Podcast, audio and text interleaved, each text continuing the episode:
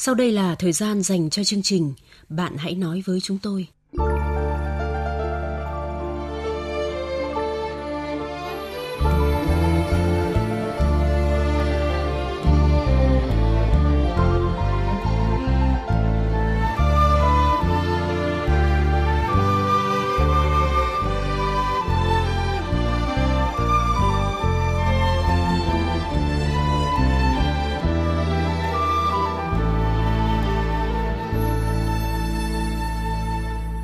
Biên tập viên Thanh Huyền và anh Tuấn xin chào các bạn. Các bạn thân mến, dù đã cố gắng chăm sóc gia đình chồng, thế nhưng nhân vật vẫn bị chị chồng dè bỉu, trách móc. Cô ấy cần làm gì trong hoàn cảnh này? Trước khi đến với những lời khuyên của bạn nghe đài, hãy cùng chúng tôi điểm lại một số nội dung thính giả gửi thư trong tuần. Gửi thư điện tử về chương trình, thính giả Mỹ Uyên ở thành phố Hồ Chí Minh viết: "Con trai tôi năm nay 14 tuổi. Ngày nhỏ cháu rất ngoan, bố mẹ nói gì cũng đều nghe lời. Thế nhưng hơn một năm trở lại đây, con toàn có biểu hiện chống đối, thậm chí còn làm ngược lại những gì mẹ mong muốn, kỳ vọng. Không chỉ vậy, những lời ứng xử, giao tiếp trong gia đình, con cũng không còn được thường xuyên như trước, chỉ thích đóng cửa, một mình trong phòng, nói năng thì giật cục. Dù tôi đã rất uốn nắn, chỉ bảo cho cháu nhiều lần, nhưng cháu dường như bỏ ngoài tai, khiến tôi rất stress vì con. Vậy tôi phải làm sao đây?"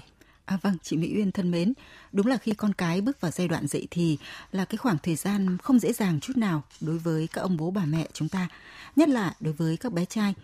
Chắc là quan sát cháu thì chị thấy ở tuổi này cháu sẽ có những biến đổi về mặt thể chất, cảm xúc, thay đổi về nội tiết tố và nhận thức từ một đứa trẻ trở thành một người trưởng thành. Ở độ tuổi tâm sinh lý phức tạp thì vợ chồng chị nên giao tiếp với con thường xuyên, cởi mở và chân thành để con cảm thấy luôn có thể trò chuyện với bố mẹ về bất cứ vấn đề gì.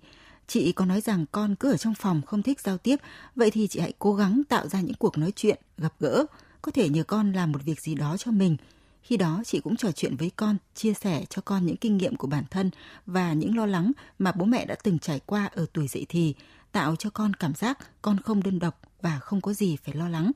Bên cạnh đó, chị cũng nên trang bị thông tin về các rối loạn tâm sinh lý tuổi dậy thì, khéo léo chú ý đến hành vi của con vì tuổi dậy thì là khoảng thời gian chuyển biến và thay đổi lớn ở trẻ. Nếu những thay đổi của trẻ có chiều hướng nghiêm trọng, mạnh mẽ và đột ngột thì đó có thể là dấu hiệu báo động về sức khỏe tinh thần. Lúc này, vợ chồng chị cũng cần có sự can thiệp kịp thời để giúp con vượt qua giai đoạn này. Cùng với đó, chị cũng nên khuyến khích con tham gia những hoạt động tập thể, hoạt động xã hội để con năng động, cởi mở hơn với mọi người xung quanh. Chúc chị vui vẻ và hạnh phúc. Gửi thư về chương trình một nữ thính giả tâm sự: "Năm 17 tuổi, tôi đã yêu một người lớn tuổi hơn tôi khá nhiều. Sau một năm yêu nhau, chúng tôi đã quan hệ tình dục nhiều lần và tôi đã mang thai. Tôi và anh ta hoang mang lo sợ. Tôi không muốn làm mẹ khi sự nghiệp chưa đến đâu cả, không thể lo cho gia đình và cả đứa bé nên quyết định bỏ thai. 7 tháng sau thì chúng tôi chia tay. Một thời gian khá dài sau đó, tôi không còn thấy tin tưởng vào đàn ông và cũng chẳng yêu ai. Cách đây một năm, tôi đã gặp anh qua những lần nói chuyện trên mạng xã hội và thấy chúng tôi rất hợp chuyện. Chúng tôi đã gặp gỡ và đã yêu nhau vài tháng nay. Đã có lần anh ấy hỏi quá khứ của tôi. Thời gian đầu thì tôi không nói hết sự thật. Thế nhưng do quá yêu và tin tưởng vào anh, cộng với sự gặng hỏi khéo léo của người yêu, tôi đã nói ra sự thật. Khi biết tất cả, anh đã bỏ rơi tôi.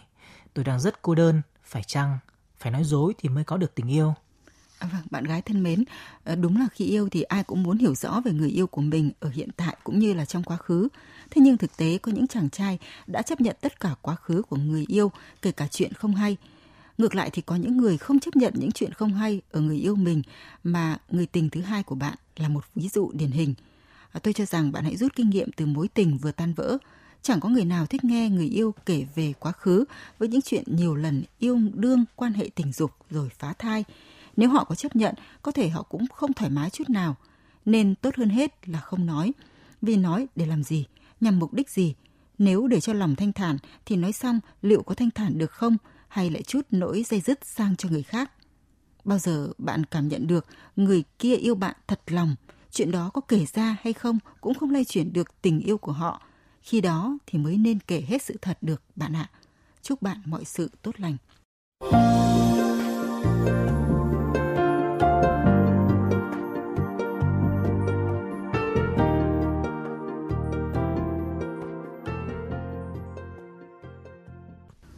Các Các bạn thân mến, bây giờ đã đến lúc chúng ta cùng chia sẻ với tâm trạng của một cô gái sống bức bí trong gia đình chồng vì chị chồng luôn tỏ ra ganh ghét. Biên tập viên chương trình sẽ tóm lược lại nội dung để các bạn cùng nhớ về câu chuyện của gia đình cô.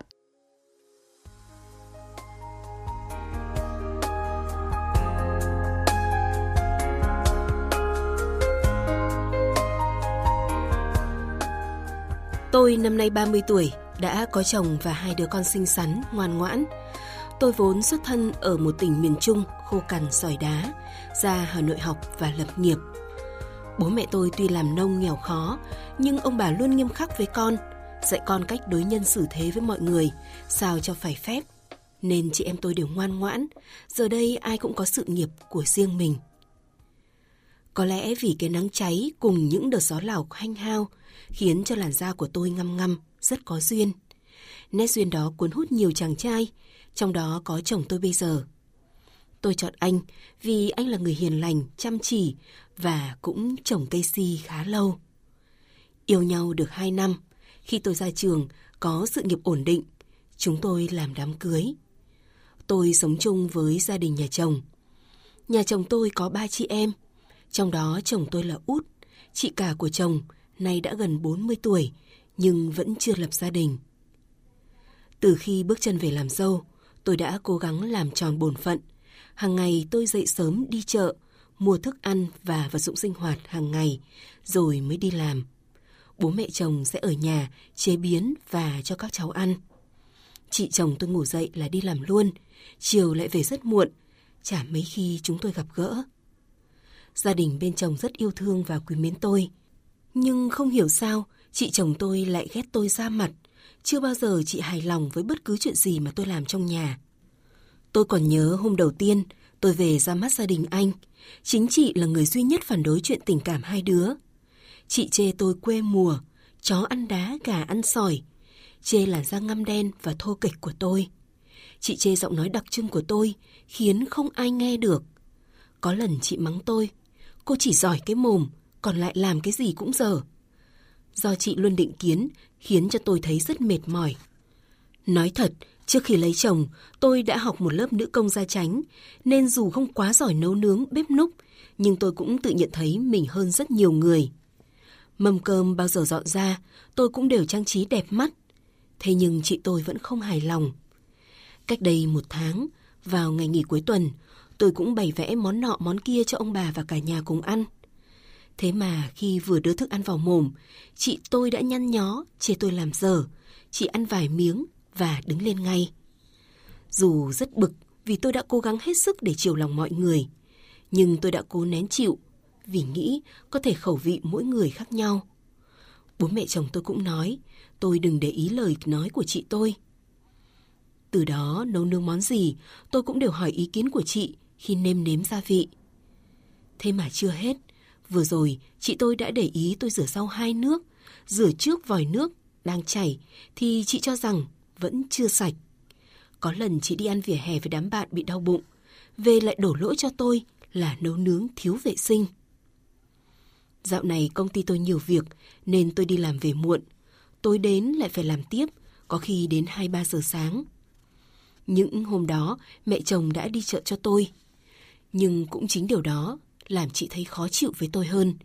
Chị cứ cạnh khóe nó là tôi lười biếng. Lên cơ quan áp lực, về nhà cũng áp lực từ phía chị chồng. Nói chồng thì chồng tôi không hiểu, không có tiếng nói gì rõ ràng. Tôi vô cùng mệt mỏi. Thực ra tôi đâu có tệ đến mức đó. Tôi cũng yêu thương, cũng rất quan tâm đến chị, nhưng vẫn chưa làm chị hài lòng. Để cứu vãn tình cảm chị chồng em dâu, tôi có bàn với chồng là xin bố mẹ chồng cho chúng tôi được ở riêng. Vì về kinh tế, tôi hoàn toàn có thể mua được một căn chung cư rộng rãi để ở. Thế nhưng chồng tôi lại nói, ông bà đã già yếu, ở cùng cho ông bà vui. Khi nào ông bà không còn, ở riêng cũng chưa muộn. Chẳng lẽ tôi cứ phải sống trong cảnh ấm ức này mãi vậy sao? Tôi thật sự muốn tìm một hướng giải quyết tốt nhất cho vấn đề này. Mong thính giả cho tôi một lời khuyên.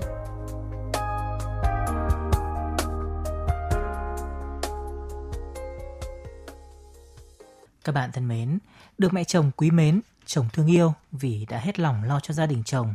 Thế nhưng bất cứ việc gì, nhân vật vẫn bị chị gái chồng chê bai dè bỉu. Chúng ta sẽ cùng nghe những lời khuyên của thính giả dành cho nhân vật. Hãy gần gũi, chia sẻ với chồng để gia đình được yên ấm là lời khuyên của thính giả Nguyễn Thị Thơ ở Vĩnh Phúc và bác Triệu Xuân Trụ ở tỉnh Quảng Ninh.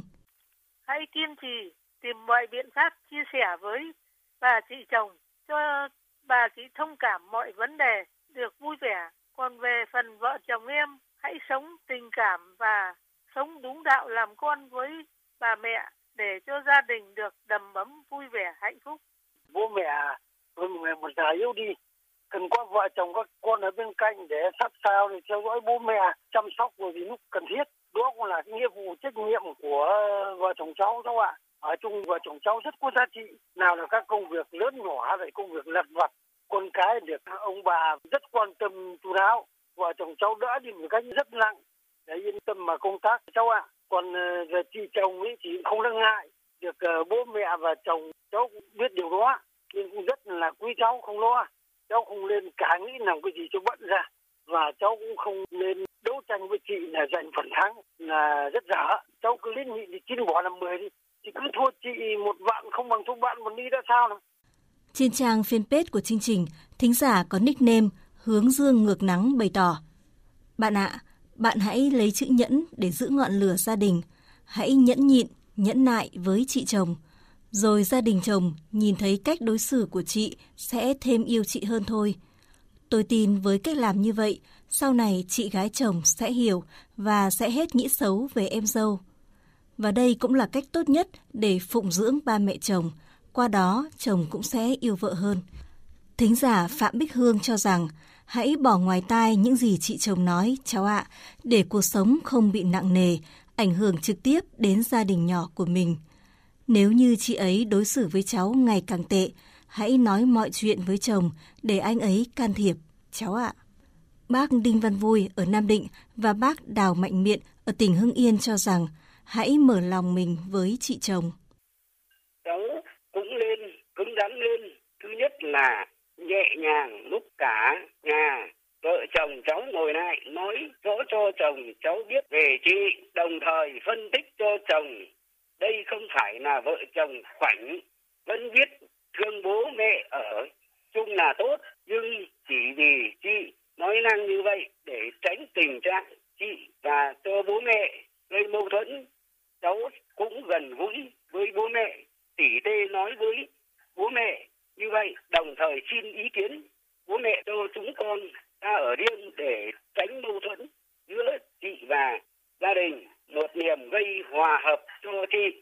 Cháu mạnh dạn thưa chuyện với bố mẹ và chị chồng cho con ăn riêng, bởi vì con cũng cố gắng hết lòng, hết sức cho bữa cơm ngon miệng. Xong chị chồng vẫn không hài lòng, con ăn riêng, bố mẹ vẫn sinh hoạt với chúng con. Còn chị chồng mua thực phẩm, ăn gì, mua gì, chế biến để cho hợp khẩu vị chị chồng đó thì rất hợp lý. Thính giả Lượng Linh góp ý, gia đình nào cũng vậy bạn ạ. Bàn tay cũng có ngón dài, ngón ngắn, nên khi chị chồng, em dâu, tính khí không hợp nhau cũng là chuyện bình thường thôi. Bạn cứ mua nhà để đấy cho chị chồng thấy, bạn cũng có điều kiện ra sống riêng, chuyện sống chung cũng chỉ để phụng dưỡng bố mẹ già, được tốt hơn mà thôi. Biết đâu, khi biết bạn có nhà riêng, sẵn sàng để chuyển ra ở riêng bất cứ lúc nào, chị chồng lại có cách đối xử khác. Và đây là lời khuyên của chị Đinh Thị Vĩnh ở tỉnh Bắc Ninh và anh Trương Quốc Ngôn ở tỉnh Hà Tĩnh. Nói hiếu với cha, với mẹ, chị đừng gây mâu thuẫn là ảnh hưởng đến hạnh phúc tình cảm trong gia đình của mình.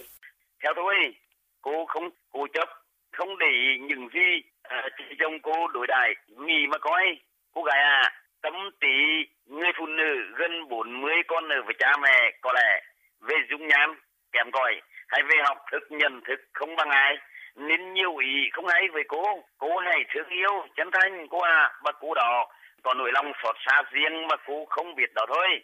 Nếu cô khôn khéo, sống ân tình, nhận nhìn thì giữ được đức hiền cha mẹ, sinh ra cô, gian hoa một tình thương trong gia đình là cha mẹ chồng con, không có gì quý khi một gia đình hạnh phúc cô ạ.